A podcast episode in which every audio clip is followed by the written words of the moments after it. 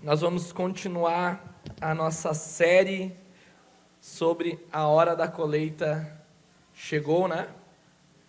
A parte 2, mas hoje eu vou acabar. Não vai ter parte 3. Em nome de Jesus. Vai dar tempo. Então, nós estamos falando nessa... que se tornou agora uma... O que seria? Não é uma série, uma... segundo capítulo, acho, da mensagem, que nós estamos falando sobre um tempo de avanço da igreja. Nós estamos falando sobre um tempo onde que a igreja foi convocada nesses dias pelo Espírito Santo para se mexer, amém? Para não ficar parado, mas para nós nos posicionarmos e deixarmos Deus usar as nossas vidas com todo o encargo, com todo o chamado, com todos os dons e com toda a presença de Deus que Ele derramou sobre as nossas vidas. E quando nós nos movemos em Deus e damos passos realmente em direção como igreja para conquistar territórios, para estabelecer governo de Deus, para estabelecer igreja de Deus, fique, né, ciente disso, as trevas, elas não se agradam de pessoas que manifestem a glória de Deus. Nós não fomos chamados para ser amigo do sistema do mundo, eu vou dizer assim. Nós somos chamados como cristãos, na verdade, para ser uma ameaça para todo esse sistema de trevas, e nós conseguimos refletir a luz de Deus. Eu, na minha caminhada com Jesus, já tive inúmeras experiências com Deus. Eu, antes de ser pastor, eu fiz alguns anos, trabalho na FASE, que é o sistema para adolescentes e jovens, né, antes do 18, que eles ficam... não seria a palavra correta, presos, né? Mas eles ficam, me fugiu a palavra, cadê a Morgana, que a Morgana sabe mais desses, ela está lá atrás, lá, enfim, tá, eles ficam na fase, vocês conhecem a fase? Já ouviram falar? Ok. E por muito tempo eu fiz trabalho lá, no qual nós fazíamos cultos à noite lá naquele lugar, pelo menos uma vez por semana, e reunia cerca de 10, às vezes 20, às vezes 5 jovens ali naquele lugar, e nós pregávamos as boas novas ali, perto da Cruzeiro.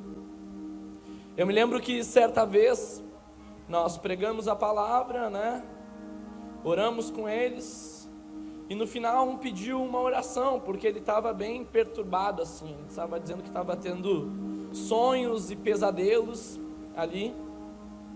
E no final nós oramos por ele, e quando nós oramos por ele, aquele menino, ele se endemoniou na frente de todo mundo ali. Os amigos de cela dele ali ficaram com os olhos que era gigante, né? Mas Deus se moveu naquele lugar, ele foi liberto ali, né? Porque todo demônio, ele se sujeita ao nome de Jesus, amém? O nome de Jesus, ele está acima de qualquer principado, potestade. E no momento que aquele menino foi liberto, né, nós tivemos uma brecha, uma oportunidade ainda maior para falar umas verdades para eles. E nós falamos, né, olha, o inimigo faz é isso na vida de vocês. Ele escraviza, ele cega, ele influencia. E o caminho que vocês estão indo, né? Ele não vai dar boa coisa. Vocês mesmos sabem disso. Eu sei que no final de toda aquela manifestação, aquela glória de Deus naquele lugar, todos eles, né? Eles escolheram ali confessar o nome de Jesus Cristo como único e suficiente Salvador.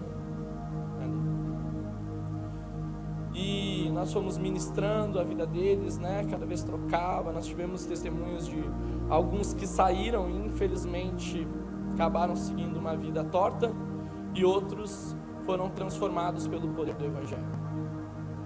Deus, ele nos apresenta duas portas, amém? Vocês estão comigo aí?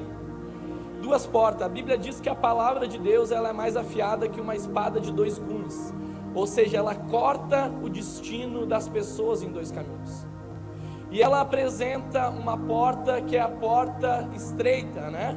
Que é a porta de nós negarmos a nós mesmos todos os dias, pegar a nossa cruz e seguir Jesus. E outro é a porta larga. A Bíblia nos fala que a porta estreita poucos entrarão, e a porta larga muitos entrarão. A porta larga é a maneira que nós vivemos, da maneira que nós bem entendemos, sem buscar Deus, sem conhecer os propósitos de Deus, sem obedecer os mandamentos de Deus, uma vida fora de caminho do Senhor. E a porta estreita, ela vai exigir de nós renúncia, entrega e uma busca de Deus. E para todos esses que estão andando nesse caminho, não sei se você sabe, mas a igreja em Atos, você vai ver que ela era chamada de o caminho. Ou seja, nós como cristãos que estamos seguindo esse caminho de porta estreita, amém? Que fomos impactados pela presença do Espírito Santo, o que que nós podemos fazer agora? Nós chamamos outras pessoas para seguir esse caminho. Nós tiramos as pessoas da porta larga e nós apresentamos agora a porta estreita. Mas nós só podemos convocar essas pessoas para nos seguir nesse caminho se nós estamos andando nesse caminho, amém? Nós não fomos chamados para apontar o caminho, nós somos chamados para andar no caminho, seguir o caminho, viver o caminho e convocar pessoas para seguir os caminhos. A nossa vida, ela vai talvez ser, né, vou usar algumas frases que nós usamos bastante em missões evangelísticas, talvez seja a única Bíblia que as pessoas vão ler. O nosso testemunho, a maneira com que nós andamos, a maneira com que nós nos movemos como igreja, testemunham sobre a nossa fé e testemunham sobre a realidade do que realmente o Espírito Santo, Jesus, tem feito em nós. Jesus, ele precisa nos transformar de uma maneira profunda, real, tá certo? Ele nos transforma para nós testemunharmos o que ele fez. E o que ele fez na nossa vida glorifica o nome de Deus. E quando o nome de Deus é glorificado através do que ele tem feito de nossas vidas, as pessoas vão querer esse Jesus que nós estamos seguindo, que nós estamos andando. Para nós termos um tempo de colheita como igreja, eu acredito que o Senhor Jesus está nos levando para esse lugar. Nós precisamos nos comprometer com a obra do Evangelho. Nós precisamos colocar a mão no arado e não olhar para trás. Nós precisamos avançar e buscar Deus com o nosso coração e entregar as nossas vidas verdadeiramente a Jesus. Nós devemos ter anseio no nosso coração para Deus usar a nossa vida, para nós realmente pregarmos as boas novas, para Deus fluir através de nós. Eu sei que isso ele não acontece de uma hora para outra. Nós precisamos do poder de Deus.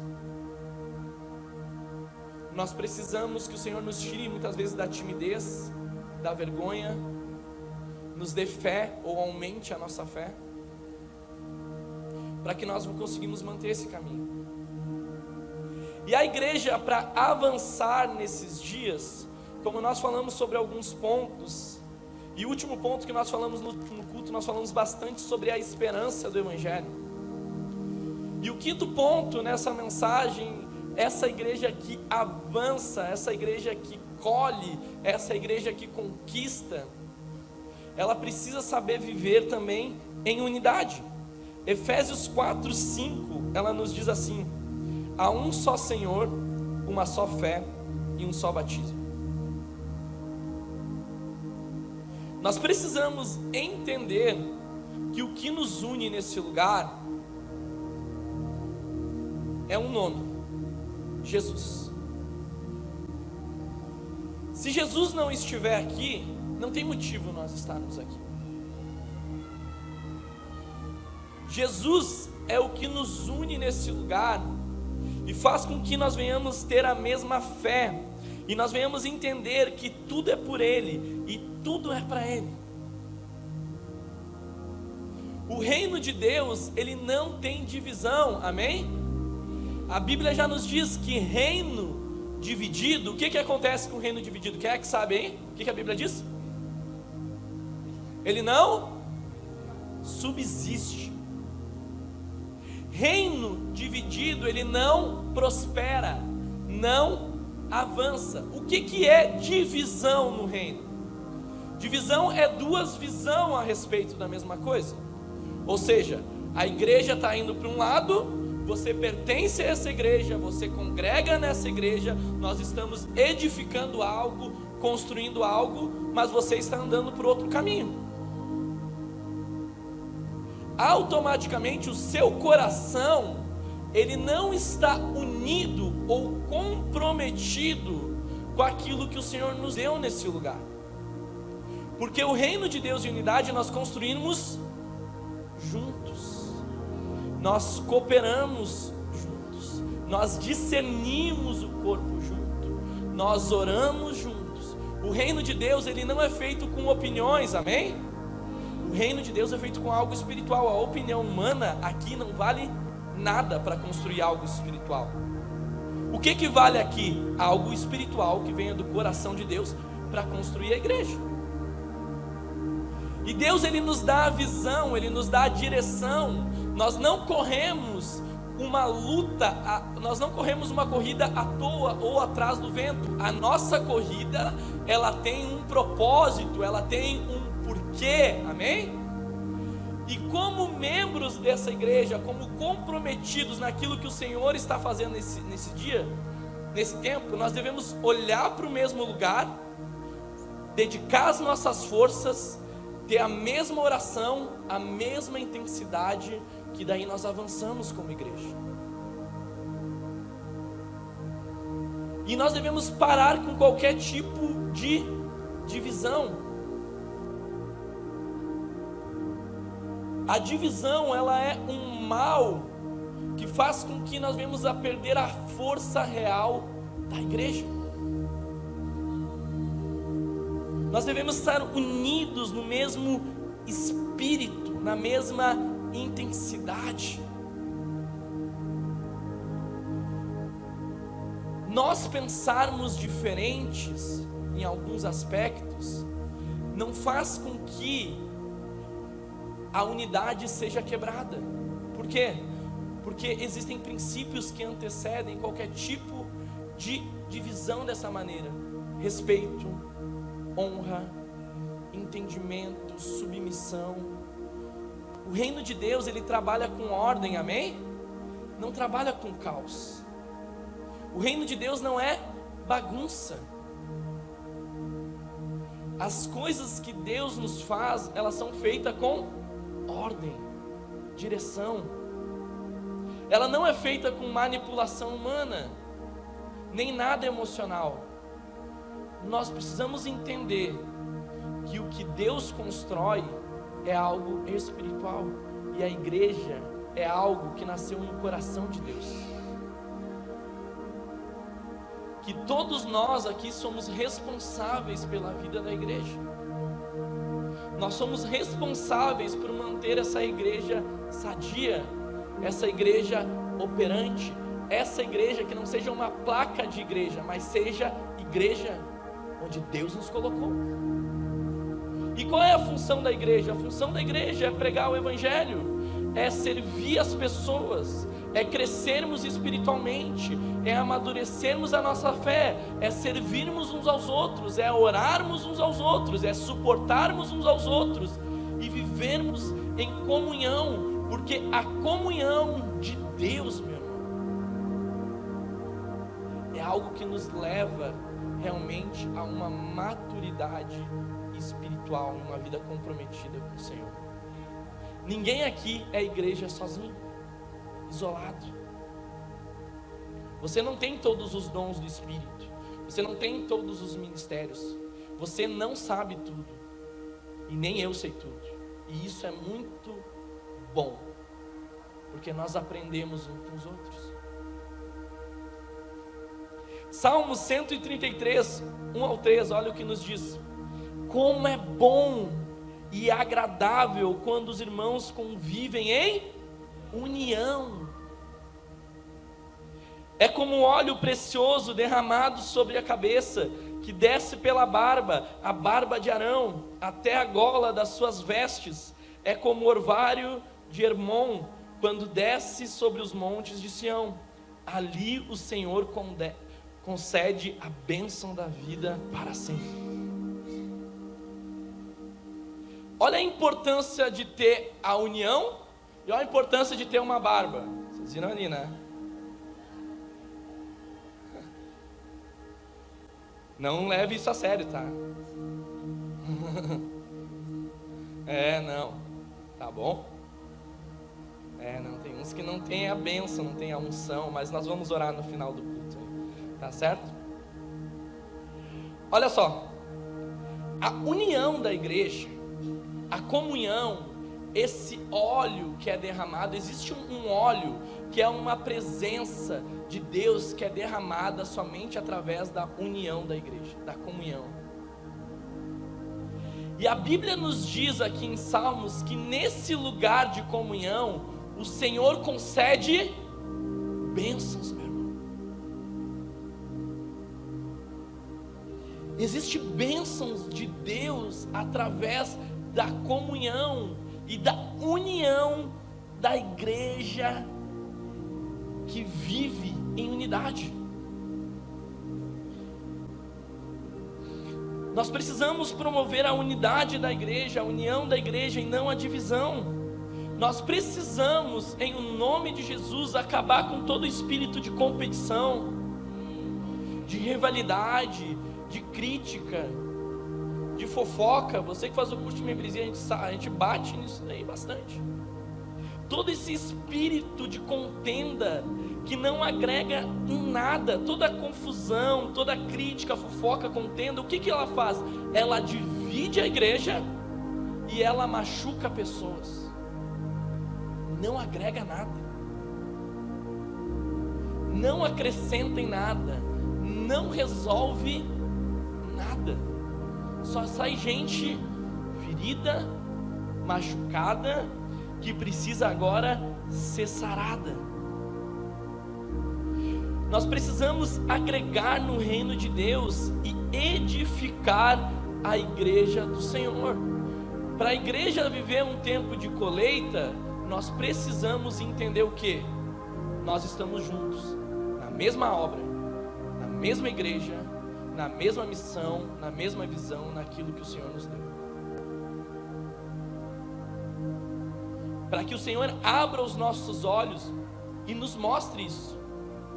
Agora nessa quarta-feira a gente fez um tempo de, vocês viram nas redes sociais, uma convocação de jejum e de oração. Nós vamos fazer mais isso. Nós precisamos levar a igreja para um lugar de oração, um lugar de jejum, um lugar de disciplina espiritual, um lugar que leiam a Bíblia, que busquem. Se não, como a Angélica disse aqui, vão ser meninos levados por qualquer vento, qualquer... Não se tem compreensão do que o Espírito está fazendo. E é interessante, quando nós oramos nessa quarta-feira, foi muito forte Deus falando sobre cegueira espiritual, sobre pessoas que não enxergam o que Deus está fazendo nesses dias. Se você não perceber o que o Senhor está fazendo nesses dias, aonde que a igreja está indo, o que você vai ficar? Você vai ficar no mínimo perdido. Não, mas por que fizeram esse evento? Mas por que estão trazendo essa pregação? Mas por que estão convocando nisso? Ou por que eu tenho que dizimar? Ou por que eu tenho que ofertar? Ou por que eu tenho que servir? Porque perde o sentido quando você não enxerga a missão, quando você não enxerga na frente. É como se não valesse a pena construir o agora.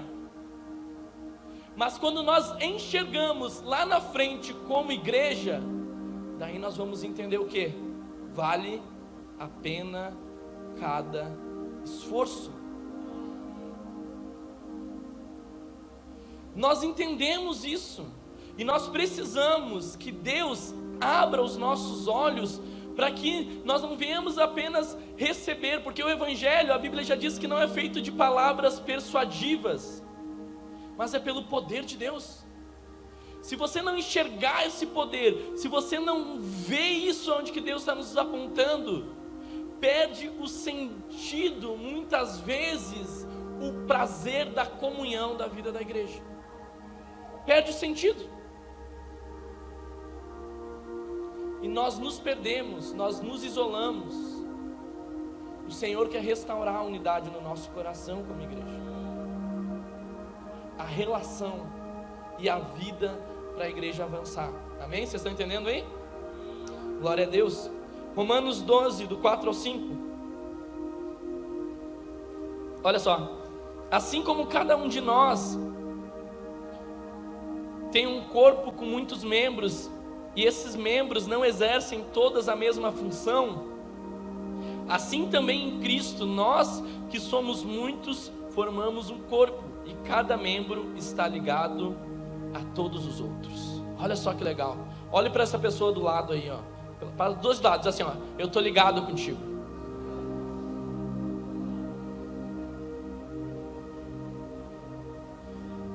Meu irmão, nós estamos ligados, conectados um com os outros naquilo que Deus está nos movendo. Nós precisamos um dos outros em unidade. Imagina se tivesse que fazer tudo, meu irmão. Não queira me ver cantando aqui. Eu já toquei teclado, tá certo? Tentei. Mas você tem algo excelente de Deus, um dom magnífico do Senhor, algo precioso de Deus, que precisa cooperar com essa comunidade, que precisa servir com intensidade, com amor, aquilo que Deus te deu. Você não pode esconder, é isso que Deus separou. Você está ligado, e quando você está ligado, mas você se esconde, alguém vai ter que fazer aquilo que você não está fazendo, e daí prejudica o avanço da igreja como um todo. Pode acontecer duas coisas, tá certo? Pessoas vão se comprometer com aquilo que você está fazendo por um tempo, ou Deus vai mandar outra pessoa. Porque a igreja vai avançar, vai crescer. Então ocupe o seu lugar no meio do que Deus está nos movendo nesses dias, amém? Use tudo que Deus te deu, em nome de Jesus. Sexto ponto, para nós vivermos um tempo de colheita como igreja, continuar avançando aqui: compartilhe a cultura da graça de Deus. Efésios 4:7 diz assim: e a cada um de nós foi concedida a graça conforme a medida repartida por Cristo. Qual foi a medida que Cristo derramou da sua graça sobre cada um de nós? Foi uma medida abundante, foi uma graça poderosa que veio de Deus, que veio de Jesus sobre as nossas vidas. E essa graça, ela nos posiciona no Senhor, para nós conseguirmos servir a Ele. Essa graça se aperfeiçoa nas nossas fraquezas, nas nossas limitações. Essa graça nos impulsiona a nós nos movermos num favor de Deus. A graça do Senhor é um favor imerecido. Vem aí, Jander, nós vamos fazer uma dinâmica aqui. Quando você não está se movendo na graça, você vai fingir que é alguém cansado, que as coisas não andam, tá? Não, não, tu anda, tá? O Jander é empresário, tocador de teclado, violão, louvor, mora sozinho, tá solteiro. Aí dá certo. Olha só, Quando nós não se movemos nessa graça, não discernimos a nossa graça e começamos a andar nessa força humana, o que começa a andar? Começa a andar assim, parece que tu está cansado, perdido, carregado, assim. Tá andando assim, as coisas parece que não avança. Vai, cara, tá ruim mesmo. Vai lá. Sim, pesado, as coisas não vai, não vai. Um peso, um fardo, assim.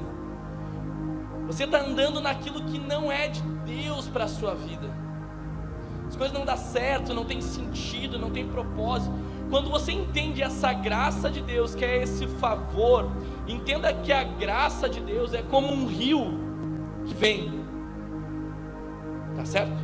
É como a graça do Senhor já é um caminho aberto. A graça do Senhor já é um favor que sopra nas suas costas e ela vai te levando. A graça ela vai te conduzindo. A graça ela vai te impulsionando, você vai crescendo, você vai entendendo, compreendendo as coisas, esse fardo, esse peso, essas coisas assim, sai. Você pode sentar lá. E você começa a andar nessa liberdade do Espírito Santo, que a liberdade da graça, entenda algo, liberdade não é libertinagem, tá certo? Tem coisas que são diferentes. A graça e a liberdade de Deus que o Senhor nos concede não é eu fazer o que eu quero.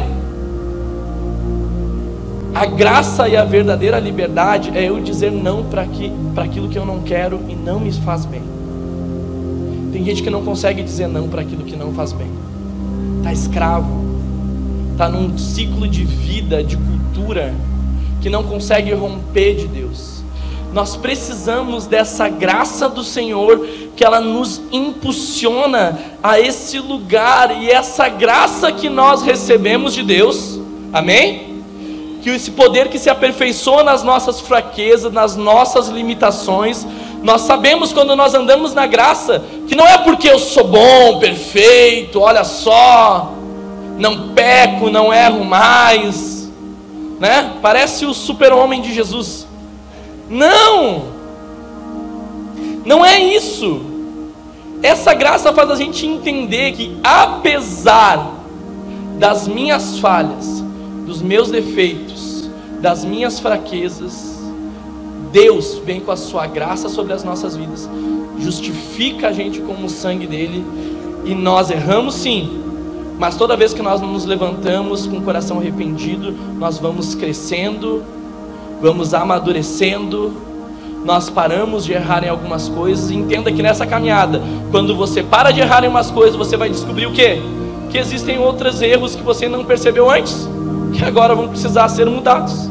A graça vai acessando outros lugares da nossa vida, vai revelando esse favor de Deus, e nós discernimos, entendemos que o reino de Deus e essa graça, a vida da igreja, não é para pessoas perfeitas, tá? Ninguém é um santinho aqui, amém? Deus conhece o teu coração e o meu. Nós somos imperfeitos e dependemos dessa graça e desse favor de Deus. Por isso que nós usamos sempre essa frase aqui, ó, na igreja aqui, ó. Passa aí. Ó, você já viu essa frase aqui, não viu? Proibido a entrada de pessoas perfeitas. O que é isso daqui? O que a gente quer dizer com isso? Nós queremos dizer com isso que nós podemos viver uma cultura com a graça de Deus, de uma vida sem fingimento, sem máscara, uma vida onde que todos os dias nós nos examinamos o tempo todo. Conhecemos as nossas falhas e clamamos por misericórdia, arrependimento e força de Deus para nós mudarmos. Ninguém aqui muda na força do braço. Nós dependemos do quê? Do favor de Deus. Do favor de Deus. Esse lugar, essa igreja é para pessoas que reconhecem isso. Que nós saímos de uma capa de religião e nós começamos a viver um evangelho sadio de Deus, uma graça que é redentora, uma graça que nos justifica, a graça que nos levanta quando a gente cai, a graça que vem sobre as nossas vidas e nos dá força para vencer qualquer pecado. A graça é uma força que vem do Espírito, que nos dá força para vencermos pecado. Porque o que acontece se nós não compartilhamos da graça, nós não entendemos a graça, nós nos achamos tão santos e tão bons, que quando até vai pregar o evangelho assim para alguém, parece que nós como se a gente fosse o redentor ou o salvador das pessoas, e as pessoas tivessem tudo, né? Pior, vamos dizer assim, do que a gente muitas vezes, porque a pessoa religiosa, entenda algo, eu vou falar aqui, pessoa religiosa, que não reconhece as suas imperfeições, as suas falhas, ela coloca um peso e um fardo na vida dos outros, que nem ela muitas vezes consegue carregar. E daí o que acontece? A pessoa prega uma coisa, mas vive outra. Cobra dos outros uma coisa, mas vive outra. E daí, se vai pregar para o teu vizinho aí que te conhece, isso, aquilo outro vizinho vai dizer, ih, tu é crente, nem sabia que tu era crente não. A gente, né, se empodera com essa religião e entendemos e esquecemos de onde que Deus nos tirou muitas vezes. Cobramos perfeição dos outros sendo imperfeitos. Deus precisa esticar o nosso coração para exercer o quê? Misericórdia e compaixão. O que é misericórdia? Misericórdia é se colocar na sujeira do coração do seu próximo. Entendeu? Isso que significa misericórdia, é nós nos colocarmos na situação com que a outra pessoa está, e a Bíblia diz que nós devemos fazer pelos outros aquilo que gostaríamos que fizessem pela gente. Então, se você tivesse perdido, digamos assim, como que você gostaria que alguém se achegasse a você para pregar a boa notícia do evangelho? Como que você gostaria que essa pessoa acessasse? Seria batendo com a Bíblia na sua cabeça? Seria dizendo que você vai para o inferno? Hã? Pode ser verdade. Mas a verdade sem o amor, sem a compaixão, sem o discernimento, sem a compreensão, não vale de nada. Se nós amamos, nós oramos, respeitamos, refletimos o evangelho, porque se nós não vivermos o evangelho, ninguém vai querer o Jesus que nós temos. Vocês estão entendendo? A graça vai nos levando nesse lugar, ela nos tira de uma vida fingida ou uma vida dupla e nos faz andar dessa maneira. Todo mundo aqui nessa igreja erra e falha. Eu posso ouvir um amém? Aí, agora nós estamos no caminho certo, tá bom? 7º ponto: sirva conforme o seu chamado e o seu dom. E ele designou alguns para, a Bíblia diz. Depois você pode ler na sua casa Efésios 4 e estudar melhor sobre isso. Você foi designado pelo Senhor. Você nunca será realmente realizado e feliz fora do seu chamado, fora do seu propósito. Todo salvo é chamado, todo chamado recebe talentos e dons. Você foi designado para uma vida com propósito além de si mesmo. No reino de Deus não existe chamado para esquentar banco de igreja, amém? Não existe chamado, né? Para isso, nós somos chamados para servir o reino de Deus, para cooperar. Entenda algo, você foi designado para que Deus te designou? Para que Deus te chamou? Por que Deus te colocou nessa igreja, nesse lugar? Por que você está ouvindo essa palavra hoje? Por que é com você? Podia ser com qualquer outra pessoa, meu irmão, mas Deus escolheu você. No meio de tantos perdidos, você sabe a sua história, você sabe a sua caminhada. Por que foi você?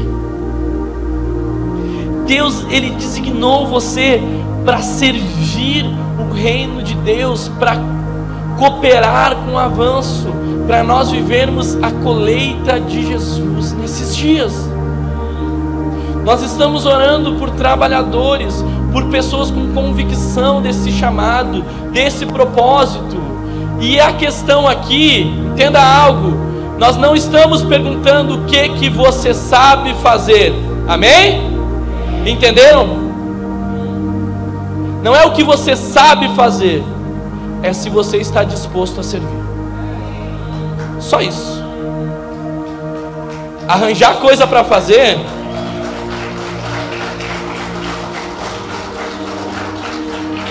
olha, nem me pergunta muito pra mim, tá certo? Senão você... eu não sei. Não é isso, não é. A questão é, você quer servir? Ah, mas eu não tenho tempo. Nós vamos arranjar um tempo. Senta comigo ali, a gente conversa. Tá certo? Ah, mas isso, aquilo, outro. Nós vamos dar um jeito, eu vou arranjar algo pra você, iniciar pelo menos no Senhor Jesus. E Deus vai usando a sua vida. Você vai agregando, meu irmão. Você precisa só estar disposto, só isso. E permitir que Deus mude as circunstâncias. Ah, mas eu não tenho tempo. Meu irmão, eu vou dizer algo para você. Escute isso.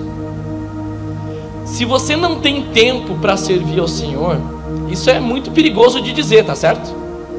Por quê? Porque você pode perder o seu emprego. Ah, não é o diabo, é Deus te dando tempo. Algumas coisas podem acontecer na sua vida se você não tem tempo para servir a Deus. E você ora, Deus, eu não tenho tempo, mas eu quero. Meu irmão, Deus vai dizer, eu quero muito te usar, meu filho. Como eu ansiei por essa oração, esse dia. Vou te responder.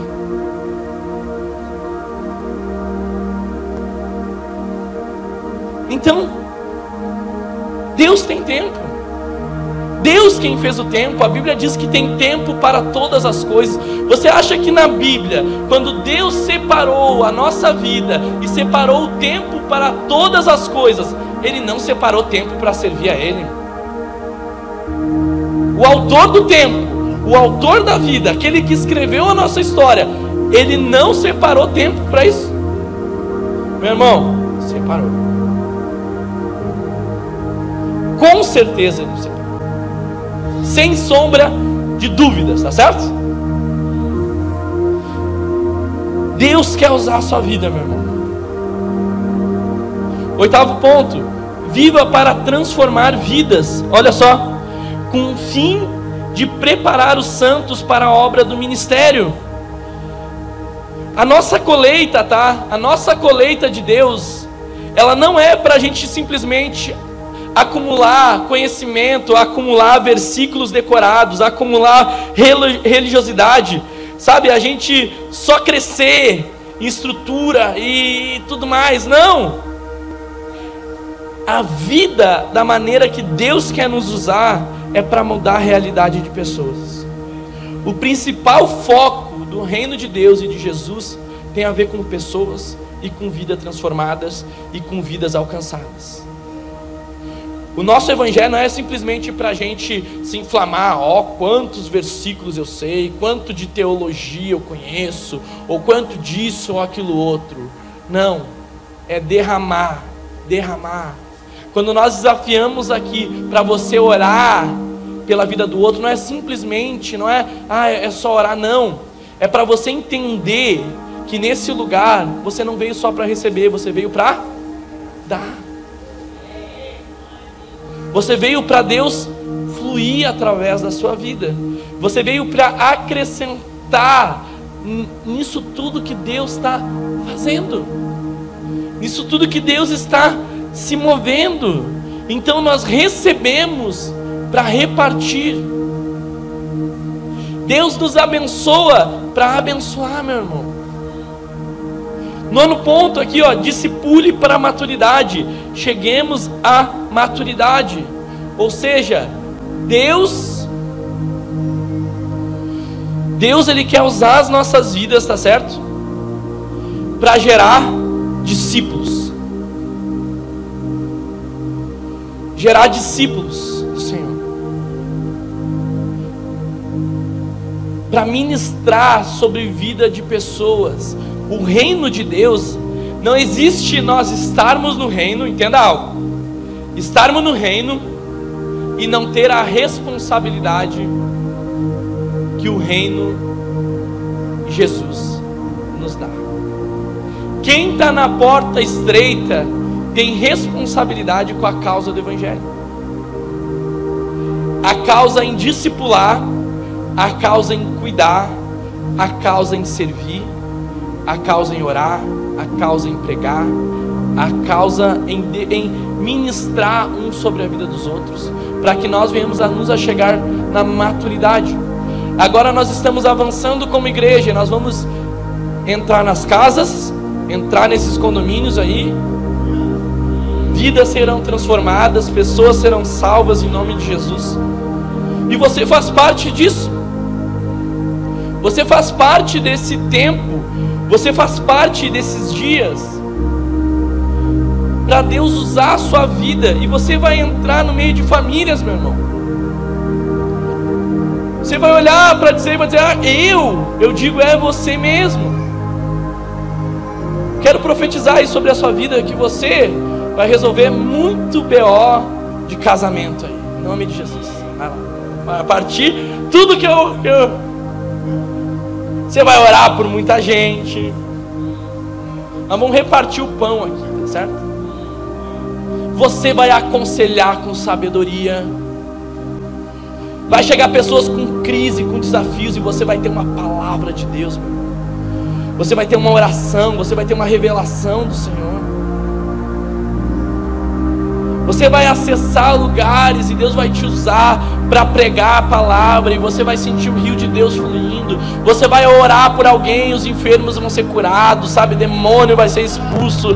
Você vai entrar em casas que estão com clima de trevas, mas vai chegar a luz de Deus junto com você, os anjos do Senhor nesse lugar, e você vai ver, não com seus olhos, não é eu falando, não é um testemunho meu. Você vai ter testemunhos do que Deus te usou para fazer em famílias, em vidas. Você vai contar, você vai repartir, você vai acessar esses lugares. Esse é o nível de maturidade para nós vivermos uma igreja que cresce, uma igreja que é conduzida pelo Espírito Santo, uma igreja que é resolvida para andar no Senhor. E o 10º ponto aqui, estabeleça a verdade de Deus em amor, antes seguindo a verdade de Deus em amor. Tudo isso que nós estamos movendo, tudo isso que nós estamos edificando, o fundamento da igreja é o amor.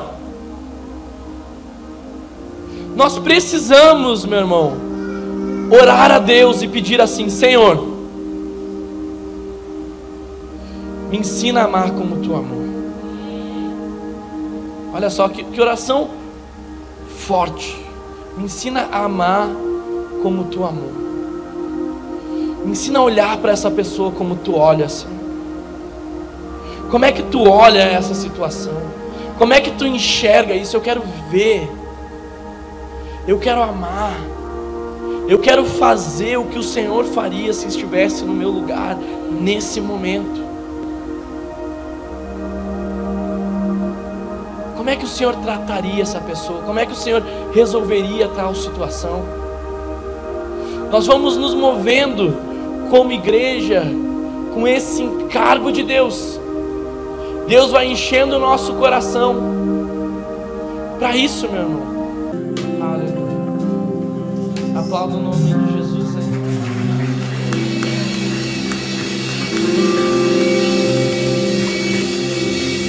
Glória ao Senhor Jesus. Nós estamos encerrando então. Que o Senhor te abençoe.